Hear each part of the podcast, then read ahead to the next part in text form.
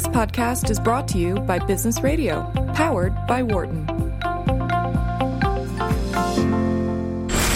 You're listening to Leadership in Action on Business Radio, powered by the Wharton School. Here again is Professor Mike Useem, Jeffrey Klein, and Anne Greenhall. Welcome back to Leadership in Action on Sirius XM Business Radio, powered by the Wharton School. For listeners or Sirius XM subscribers, I'm your host, Anne Greenhall, Deputy Director of the Wharton Leadership Program. My co hosts, Mike Useem and Jeff Klein, are off tonight.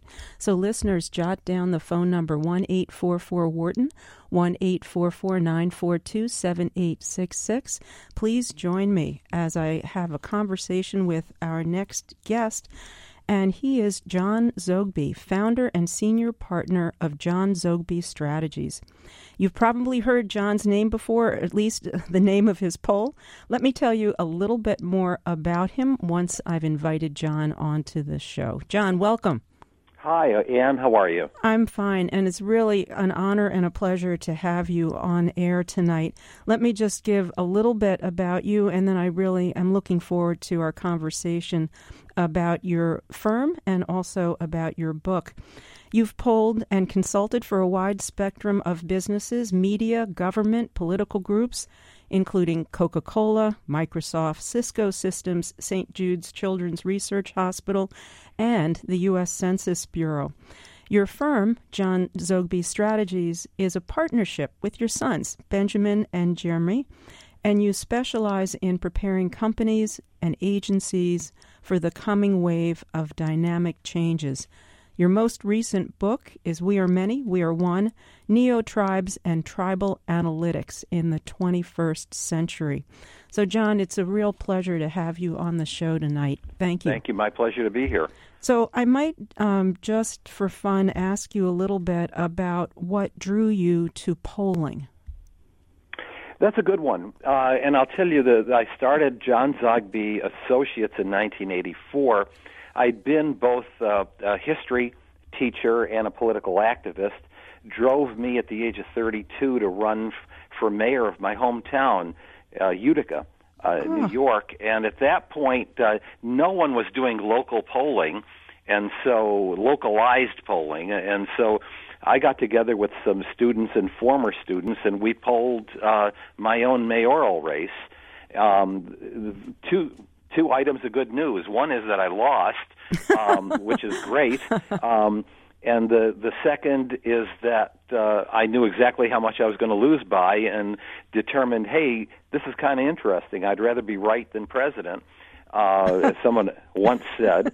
And so, just a few years later, after uh, working for about three years as a community organizer and traveling the country, making a lot of contacts, uh, I started a wide ranging consulting firm, and one of our specialties was doing polling uh, where no one else was doing it. You know, the Wilkes-Barres and the Springfield, Massachusetts, and the Watertown, right. New Yorks. Oh, that's great. So I'm all right. I'm all, I'm all in already. So when you did the polling of your own election, which I really love, that is great.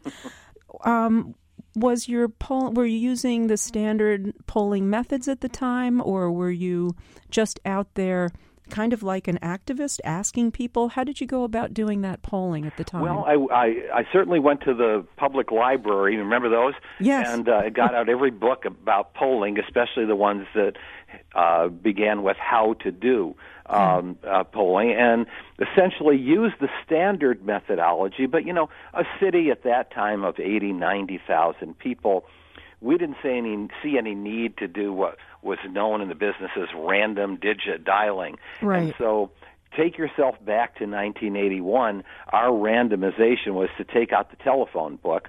Remember that there was a time when uh, so many numbers were listed, and take out your index finger and um, and then start with uh, C or K in the alphabet and start counting every 48th name. Wow. Um, that's how you randomized. And then we called. But, and these were the days when two out of three people that you reached on the phone said, Oh, yeah, I'm happy to take a poll. Thanks for calling me. Uh, wow. Uh, that was a very long time ago. Oh, my goodness. And and how close were you to judging that race? Very close. Um, incumbent Democratic primary, incumbent mayor who was who was a Democrat, 45% of the vote, 37% for a main challenger. These were two long-time names in the community, and the left-wing guy with the big fro, a mustache, and the bell bottoms. um, that was me. I got 16%. Oh boy. All right. I, I wasn't wearing bell bottoms. No, but I, I really like the image. It's great, and it makes it makes the point. Um, all right. So then then you went to community organizing, activism. Tell us a little yes. bit about that.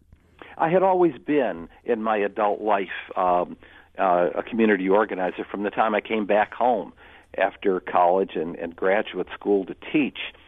Um, but uh, professionally, uh, in in 1980, uh, the former U.S. Senator James Abourezk started uh, uh, the Arab American Anti-Discrimination Committee. My brother uh, was the executive director, and I joined on. I left teaching. Hmm. And uh, right after the mayoral race, actually, left teaching and was hired to be the national field representative, which meant I had to uh, build the chapters, organize new chapters, keep the chapters humming. Um, you know, like the Chinese plate spinner. You know, you just keep spinning them, then go back. You know, make sure this keeps spinning. And so, I uh, in three and a half years, um, there were 31 states and over 100 cities. Um, when I think about how breathtaking that was, we had three little ones at home, wow. and Dad was uh, Dad was on the road a lot. Oh boy! So now, um, how I'm I'm presuming, but tell me if I'm wrong, that your experience as an organizer had some impact on your consulting business. Oh, it had uh, uh, it had an enormous impact because you know, teaching history gives you uh, perspective and yes. context and great skills. You know, soft interviewing and soft um, evidence and that uh, that sort of stuff. Um, but community organizing, you're you're putting people together. You're building teams. Mm-hmm. Um, you're setting goals you're working with people to meet those goals, coming back and mm-hmm. making sure that you can check off some of the goals that are successful. That allowed me then, when I started John Zogby Associates, we were doing, frankly, whatever we could do to survive. Mm-hmm. Um, so we were doing retail uh, radio and television advertising for clients and grand openings and strategic plans and those sorts of things. But I had been accustomed to working directly with people and, right. and, and putting them together. Oh, that's great. And so, how many people were in your in your firm in the early days? John Zogby Associates. Uh, we, we what we did was we took the Washington D.C. model and brought it to Utica, New York. There were no associates. oh, that's great. that's great. but there were. You know, whenever yeah. we got clients, yes. uh, I had a network of of people. Some of mm-hmm. whom were specialists, and and had some time and were willing to you know to to work with me. And and so uh boy there was all there was almost nothing we couldn't do. Yeah. we we have the famed Erie Canal that comes through Utica the and the barge canal yes. successor and I used to tell people, uh, we'll we'll do everything except uh, dredge the canal, but my boots are in the trunk just in case. Uh, That's great.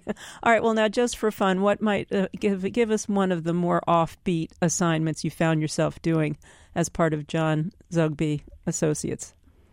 Well, uh, you know, there were there are a couple of things. One was the feasibility of a bagel shop um, okay. uh, on a certain road. We uh, we actually advised uh, uh, the the uh, entrepreneurs that want to start that to not do it, and mm-hmm. they didn't. But someone else started that bagel shop and hit a home run with it. Now it's franchised Uh-oh. all over the place in that same location. So that was one of the offbeat, but uh, let's say more successful uh, jobs that we did.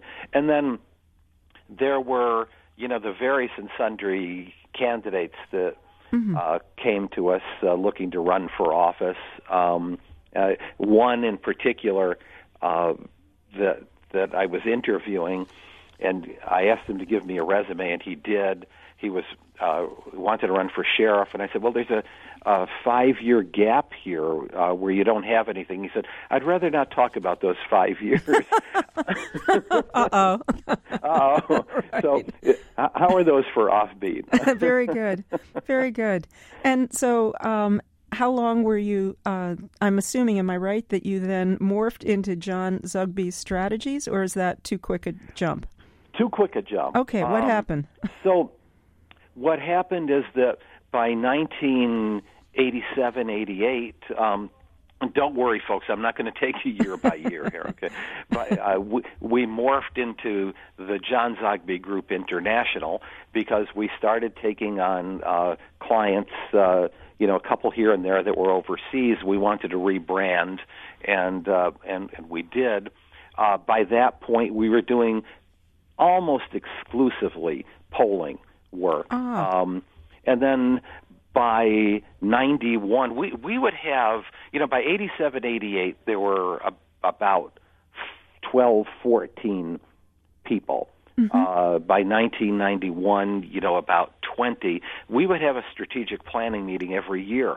And we'd set goals for the next year and then meet quarterly and check off those goals. But in a nutshell, um, in 1991, we decided to take our poll statewide. Okay. New York, there was only the Marist uh, College poll at that time. We decided to take them on head on. Uh, I we started uh, putting together consortiums of radio and television stations all over uh, New York State that bought into our polls. By '94, we were polling for the New York Post Oh, great. And for Rupert Murdoch, and by '96, Reuters. Oh. And then Reuters, um, the the brand name truly be, became global. Uh, our record of accuracy was almost unparalleled, and we were driven into the stratosphere. So I sold wow. the company, Zogby International, in in 2010 uh, to a Brazilian conglomerate. Oh, wow. um, and then uh, after that, uh, my oldest son reformed the business. Um, he now has the polling company, okay. Zogby Analytics, and I work with my my two other sons, um, who you mentioned, Ben yes. and Jeremy, and it's now John Zogby Strategies that still does some polling, uh, but uh, mainly works with companies to, as you pointed out early, steer them. Not only companies, agencies, steer them through the dynamic changes. You know how to deal right. with millennials, how to understand people, where's your market, how to build teams, that sort of thing. Oh, very good. Well, I want I want to hear more about that, but maybe before I do, just let me remind everyone that I'm Anne Greenhall, and I have the pleasure of t- speaking with John Zogby, and we're speaking on leadership in action on Sirius XM Radio, channel 111. And so, so John, if I could just go back for a second, am I right in assuming that the polling that you were doing early on that catapulted you into success was the same kind of polling that you were doing initially that helped predict your own mayoral, mayoral race, or was there yeah. a change? Uh, you know, uh, it was fundamentally the same. What was local political races and then local governments um, uh, evolved more and more into into private businesses and customer satisfaction and banks and so on, mainly by telephone. Okay. You know, the telephone in the in the 1980s and half of the 90s was a uh, um, you know still a powerful weapon. We we saw response rates go down. Um, during that period. That was the entry of the answering machines and right. the star six nines that would call you right back. Um, and uh, the call waitings and all of those sorts of uh, uh, technologies. But it was mainly telephone. But uh, again, in our strategic planning meetings, we determined by 97, 98 that the telephone was going to become even more troublesome as a tool. And so we started, we were among the pioneers with the Harris organization uh, uh, of um, uh, launching online polling, which we became quite famous for. Very good. And now, strategic plans are is so important to write, and sometimes uh, good to follow, but not always good to follow. So, again, I'm wondering if uh, you chose polling as your main um, port part of your main portfolio, if you will, in your company, or whether it chose you. Um, it was mainly uh, by design. Okay. Um, uh, you know, we had had that. I had had that experience. I liked it. Um, I carved out a niche yeah. in those local elections, and then eventually, as uh, we would succeed with our annual strategic planning, um, we also realized that as our our brand uh, was becoming, you know, more globalized, that not only did we have to run to catch up with the brand awareness, Right. uh, you know, uh, but more importantly, we needed to leverage the political polling into the private sector, Ah. into the public sector, into the well, frankly, where more where there was more money, and in the away from the media where there would be less money. Okay. All right. So, all right, this is helpful. So, when you sold your company, then was that the moment when you began to refocus the target of your polling? No, good question though, um, and I'm happy to answer it. Oh, Um, good. what, uh, uh, in a nutshell, uh, the Brazilian outfit bought companies throughout the Western Hemisphere and frankly neglected to understand the local cultures in Canada, United States, Mexico, and so on. And, and so they buried all of those companies, including uh, my former Really? company. And so it was at that point that I began the negotiation process to get out of my non compete. Okay. And while I was negotiating to get out of the non compete, my son, Jonathan, uh, was waiting in the wings, ready for a career change, and reconstituted the old company, what was left over, into the new company, Zogby Analytics. But the main driving force was polling. Okay. Um, so, and then um, uh, we determined that the, the best way to keep family together and the Yeah. best way to keep family business together Mm-hmm. was to start a new company as opposed to, you know, putting Zogby John Zogby strategies together with Zogby Analytics. Um, he so Jonathan owns that older company, and now we do try not to compete you know, by doing the kind of the post polling uh, work, which more and more needs to, to be done. There are other ways now of gathering data, tremendous ways of gathering data, and that's what we do. We gather uh, analytical data and soft data as well, you know, via interviews and focus groups and so on to work with companies okay. With the understanding that, that that was where the business was going to be headed. Frankly, that's what Gallup and the other major companies had determined as well.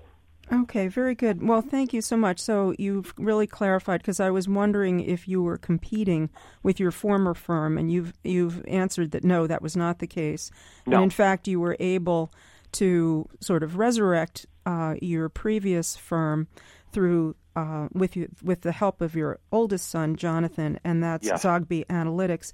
And the specialty there is political polling, which is alive and well. Political polling, uh, but he does, uh, they do. Um, uh, private sector uh, polling, uh, you know, a, a wide variety of, Okay. of, of polling. But, but political polling is always going to be the most high profile. Right. And so that's what uh, you know the the independent polling companies like Gallup and uh, Harris and Roper and Zogby. The, um, though it, it is that uh, high profile political polling that allows you to leverage your brand name and to keep your name alive. Uh, you know, so you you can secure the the uh, the larger private sector contracts. Okay. And so then, in the meantime, the company that you are um, lead with your sons Benjamin and Jeremy is mm-hmm. looking, as you said, uh, more. You're working with companies mm-hmm. and preparing for what you call the coming wave of dynamic changes. So tell mm-hmm. us a little bit about, you know, what are those dynamic changes that you're particularly interested in exploring? Oh. And it's not just the coming wave; it's you know the existing wave of, of, of dynamic changes. Well, you know, the the the first is uh, broad sweep here: millennials okay. and Gen Z. Um, in, in fact, I have a couple of books out about millennials and how different they are uh, as voters, uh, as as workers, um, mm-hmm. as consumers. Uh, uh, there, I call them uh, our first globals, yeah. our first global citizens. Um, and they are attuned with their fellow millennials and global citizens all over the world. Mm-hmm. And so I still find after all these years, over a decade now, of doing a lot of public speaking on millennials, that folks still are coming to grips trying to understand mm-hmm. who millennials are and, and how, how to make relationships with, with them work stay tuned. Gen Z is even uh, more different uh, than than millennials, and different uh, from millennials mm-hmm. uh, as well. So let's just call that uh, demographics. Mm-hmm. Um, the the second major wave is the ability, you know, the leveling the playing field, the ability to do business um, w- without being physically located in other places. You know, being mm-hmm. able to to do it uh, uh, electronically, technologically, to be able to, you know, mom and pop firms to compete with major firms. Hey, we just saw that in the news today. A mm-hmm. two-member energy company in Montana has a three hundred million dollar contract um, to uh, rebuild the power lines in Puerto Rico. Mm. Uh, mm-hmm. That's a whole other story in and of itself, but you know that just would not have happened. Um, you know, 10 uh, or, or 15 years ago. The third thing is fundraising. Mm. You hmm. know, um, for those out there who understand uh, fundraising campaigns and development and so on, used to be the pyramid, right? You, yeah. you get major donors at the top and the general, um, you know, donors, smaller donors on on the bottom. Now, um, you know, in, in instead of um, uh, you know, five people giving um, a million dollars each, you look for a million people to give you five dollars each. Right. And and uh, and so that in itself requires mm-hmm. understanding and uh, you know targeting of people is so different, and that kind of segues into tribal analytics, the okay. project that I've been working on now since 2009, that moves beyond simply trying to grasp people via um, uh, demographics mm-hmm. and analytics, and more into understanding people by their tribe. That's mm-hmm. that's built on attributes, values, and aspirations. Oh, very good. Well, I do want to get to that, but I would like to give um, a shout out for your previous book, and the title is First Globals Understanding, Managing, and Unleashing Our Millennial Generation we have had conversation on leadership in action about uh, generations in relationship to the workplace and leadership. Mm-hmm. And uh, Mike Useem, if he were here, would remember an interview we had with a woman named Jennifer Deal, who's a researcher at the Center for Creative Leadership.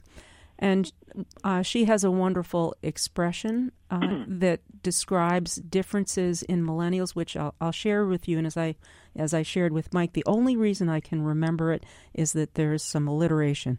So she says millennials are distinct uh, by way of temperance, tattoos, and technology. In other words, uh, she would say that they are much more comfortable with tattoos than previous generations. They're mm-hmm. much more uh, fluid, of course, with technology. And uh, from the perspective of other generations, that they could use a little more grit. So I'm wondering uh-huh. how your research uh, would complement Jennifer Deal's conclusions. She's absolutely right. You oh, know, good. they are not um, the uh, the first generation to live with technology, um, but they are the first generation to be dominated by a world of ever changing uh, technology, and so it's it's a necessary fluidity uh, that that they have now. Many of us who are older. Um, you know, are facile with technology, but these kids, and at my age I can say that, um, the, these kids have to master it, they have to teach it, they have to mentor us through it, and then realize that in two or three weeks, uh, what they just purchased uh, online is already obsolete. And and purchase, learn, teach, and mentor, uh, you know, a whole new set of, of technologies. The grit part, um, I, I have a slight disagreement mm-hmm. because, you know, while I do think that uh, we boomers pampered mm-hmm. our kids, you know, they are the first generation to require helmets when they get on their tricycle. yes. Um, that's a little bit much.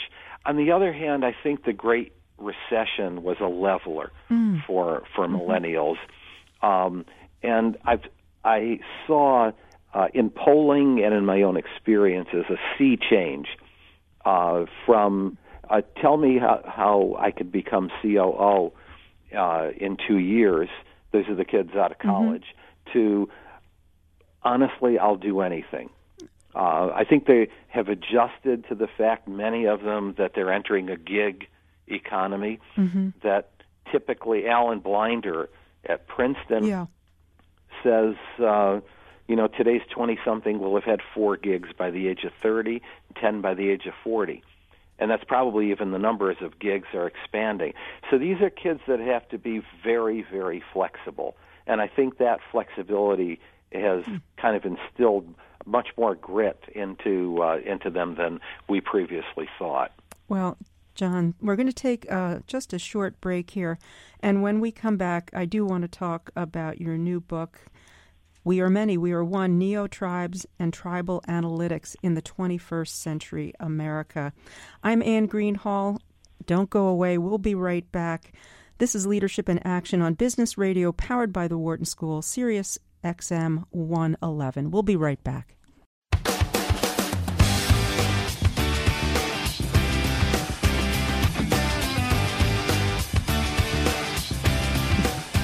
Welcome back to Leadership in Action on Sirius XM Business Radio, powered by the Wharton School. I'm your host, Anne Greenhall, and I have the great pleasure of speaking this hour with John Zogby, founder and senior partner of John Zogby Strategies.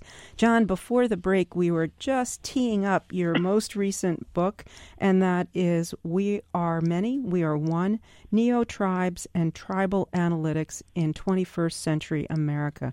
So, John, tell, tell me a little bit about what got you to write this book. I've spent an adult lifetime um, learning demographics and mm. understanding uh, the demographic groupings, and also coming to an understanding that uh, we're much more complicated than age, race, region, gender, and religion, and uh, and, and so on. That we, we need a much more textured look at who we are um, as as people, uh, and in addition to that, you know, just as we enter that world. Uh, I started this in January, this process, January 2009, hmm. entering this world of big data. Yeah. Kind of coming to grips with the fact that I can collect 150 data points on an individual and have absolutely no idea who that person really is and motive and mm-hmm. what motivates them. And so I wanted to have some better understanding of people on the basis of their personal attributes. Um, their values and their aspirations, and then what in this new technological era, what binds people together? I mean, you know, the mm. the the old maxim, uh, if uh, if we could only see ourselves as others see us, I, I kind of flipped inside out. If if others can see us the way we see ourselves, um, and so what I learned is that we actually build our own tribes And so I began the process of of trying to understand what those tribes were in this new era, you know, uh, by the initial research in, in early 2009. Hmm. So, when you talk about personal attributes, values, mm-hmm. and aspirations, let's talk about personal attributes first. Uh, say more about what you have in mind. Well, first of all, we asked people what what drives them, what motivates them, and I'll I'll tell you the questions that we asked oh, uh, in in a second. But you know, ultimately, by those attributes, there are people that are driven by their faith, hmm. uh, by faith in a God or faith in a, a higher being of some sort. There are others that are driven by their need to have fun, or to hmm. explore and find new challenges. There are one in five of us, and this was staggering for me to learn who um, are driven by um, uh, uh, a tragedy, a mm. horrible personal tragedy uh, that has dominated their lives and are merely, as they say, hanging on and, and surviving. There uh, are others who are are creators that need to be creative and are driven by the need to write the great American novel or star in a movie or or something. And so there uh, 11 major neo tribes we have discovered, and then there are emerging tribes. So the process of what I call tribal analytics is uh, is very much a dynamic process where we're constantly finding hmm. uh, the, these tribes and packaging people who respond to our surveys and very soon our social media entreaties. Um, you know, to uh, in, into into a tribe, something that is appealing to to marketers, to human resources directors, to attorneys seeking to um, uh, you know to to find the optimum optimum jury and, and so on.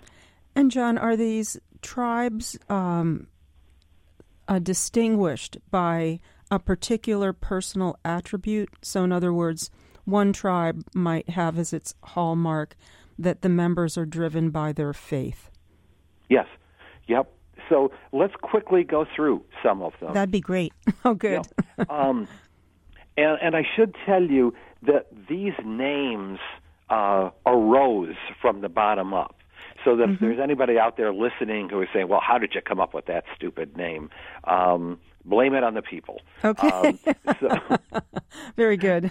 there's the God Squad. Uh, very quickly, that's the group that's dominated by their faith, their belief in God. There are the happy hedonists who seek fun um, and pleasure. Um, there, uh, these are multifaceted and multi-demographic right. as well. Right. Um, there are the adventurers who like love to explore and travel and are mobile and seek new challenges. The mm-hmm. self perfectionists are those who um, uh, are constantly driven to improve themselves and are mm-hmm. very ambitious.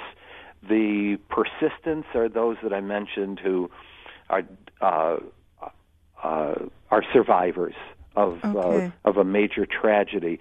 There are the go with the flow these are the moderate, the Zen, those who seek balance. The thing I love about them, this is after now 10,000 uh, uh, interviews and, mm. and surveys and, and still going on, is that the go with the flow who seek balance are 50% men and huh. 50% women. Isn't that beautiful how it that is. turned out? Wow. yes. Um, there are the uh, the land of the free. That's the largest tribe the, these are traditional values, um, very conservative. They tend a little older, but they include considerable number of people under 40. Um, they include libertarians, but I think their motto that would best be summed by the American Revolution: "Don't tread on me." Okay. Yeah.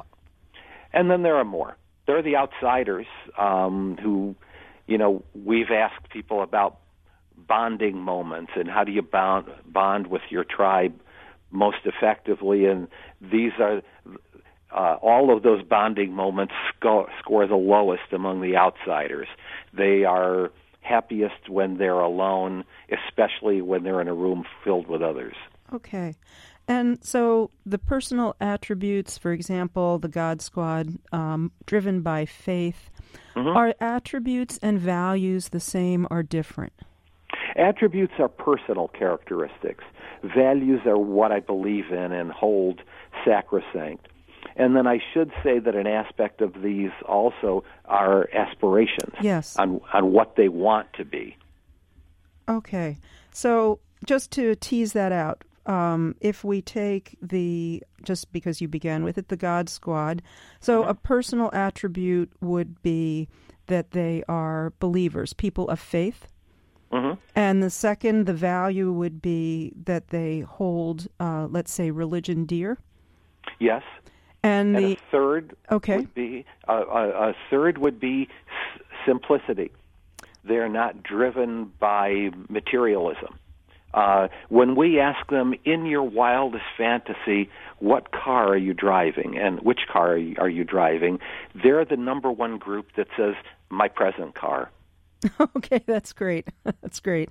And then how about aspiration? What would the aspiration be? The aspiration would be to achieve the American dream, but their American dream is what I call a, a, a more secular spiritualism, the ability to be fulfilled inside and and not by material pleasures. Okay. So to be a member of the God Squad, do you necessarily have to be a religious person? No. No, and that that not only came out of the surveys, it came out of the focus groups we did for validation one woman said, "Oh, I was surprised to hmm. to be a member of the God Squad. I have a strong faith, strong faith even in a higher being, but not necessarily God. How could I be a member of the God Squad?" Well, the way she answered the the qualifying questions was that how it that's how it emerged. Um, but uh, let's say her God is that that that faith in that higher being. Okay. So tell us a little bit about your methodology. You mentioned, I, I think I heard, was it 10,000 interviews? Well, over the years, yeah. The way we started this, though, was rather than sitting around the table hypothesizing about questions that we wanted to ask mm. um, and have people check off, we asked 21 open ended questions to 4,000 people. Okay. Um, and those 4,000 people are not necessarily in that pool of 10,000. These were the initial right. um, online interviews that were done. And what is the motto that drives your life? Open ended, completely. Mm. What are the two most important factors you used in choosing who to hang out with or who, who is a member of your tribe? Um, what are the two most defining moments in your life? This is where we learned about mm. those, Tragedy. those tragedies. Mm-hmm. What brands really speak to you and tell your story. Um, so it was those kinds of questions, and my sons and employees and I um, just hmm. did this the hard way. We captured all this evidence and we took down notes and we created piles of paper. Right. Uh, we asked people among those questions, what would you call your tribe? And after we learned the various names and characteristics, we started creating piles and consolidating because you couldn't have 4,000 tribes. Um, and so from there and from the analysis of that first round, and incidentally, Ogilvy and Mather, oh. their mm-hmm. Chicago mm-hmm. folks, uh, played a, a major role in working alongside of, of us uh, in uh, during this process. Um, now that's an advertising agency, right? Ogilvy? Oh, advertising, right. yeah, and thought leadership. Uh, okay.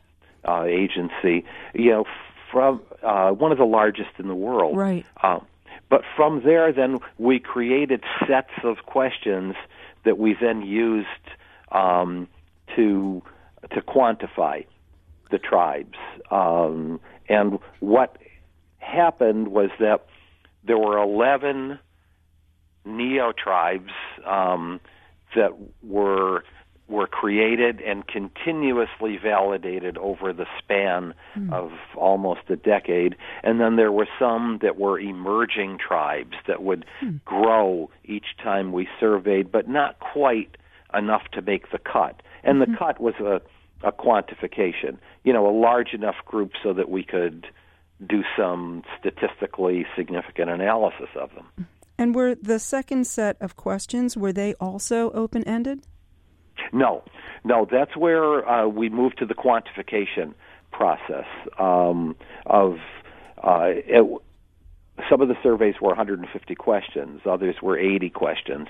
There are basically 28 questions that um, we use to define your tribe, and in fact, there's a web app that people that folks can take oh, uh, to find out their own tribe, and that is Zogby Tribal Analytics dot com. ZogbyTribalAnalytics.com. You click on that, and you can take the survey, find your tribe, and then submit it, and it will tell you what your tribe is like. Oh boy, I can't wait to take that. but we're going to take. Uh, just let me do uh, just a quick uh, reminder here for all our listeners, listeners, and that is that you're listening to Leadership in Action. I'm Anne Greenhall, and I have the great pleasure of speaking with John Zogby, founder and senior partner of John Zogby Strategies. And I want to invite you, there's still time. You can join in, and if you have a question about what we're talking about, tribal analytics, our phone number is 1 844 Wharton. That's 1 844 942 7866. All right, so now important question. Well, I, let me just preface this important question by saying that I'm really interested in the categories and how uh-huh. you came up with those categories, and uh, so that work from the bottom up to create these uh-huh. tribes I find very appealing, almost almost a little bit like ethnography. Yeah. You know that you you are creating sort of the archetypal narratives for each mm-hmm. of these groups of people. But I know that I have members of the audience w- who would be very interested in knowing how you put this into practice. In other words, what is the mm. practical business application of your work? Sure. So let's get into some case studies. So, oh, great. in the world of banking, for example, um, we did a, a beta test uh, with um, uh, with banking customers. And uh, first and foremost, wanted to find out their tribes, and so those are the 28 questions. But from there, we wanted to know who are the savers and who are the non-savers. Uh, how do they define the American dream, which is very important, mm. um, and, uh, and, and other things. Um, I thought what was most interesting about it was that uh, what I call in the book, this is a major chapter, uh, and emerged also in this one of these beta tests, um, tribal border crossings. Hmm. So let's say there's a God Squad and there are happy hedonists, and immediately what we conjure up is, oh boy, don't put these two in the same room with each other until we discover that 18% of happy hedonists say that their second tribe is the God Squad. Okay. Mm-hmm. That's aspirational. Mm-hmm. I guess maybe you might conjure up oh, these are some young people that are saying, well, let me hedge a little bit. right. Yeah. um, uh, but the bottom line is here that uh, another thing that I learned uh, is that what keeps you up at night, a happy hedonist will say uh, uh, global warming. And God Squad will say among their top three, man's stewardship of God's earth. Okay. Now, huh, that tells me uh, I can reach these people on common ground. So that's what we discovered with the various aspects parsing the American dream that there were varying tribes, almost what you would call divergent tribes, that uh, clustered around certain definitions of the American dream. So let's suppose that I want to launch boat loans for people who want to buy a boat. Uh, uh, there are God Squad people who will say um, a boat gives me some inner peace, and a happy hedonist will say this is fun, right. and an adventurist will say, ah, here's a new experience, one that I've never had that I can enjoy. A land of the free person will say, ah, I'm liberated. Right. All right, but now as a company, would you want to target all of those tribes, or would you need to be more uh, specific and focused?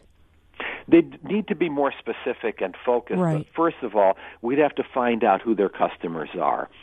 And what we have found in every instance where we've both tested this and then worked with actual clients is that every entity we've worked with so far has um, a distribution that includes all of these tribes.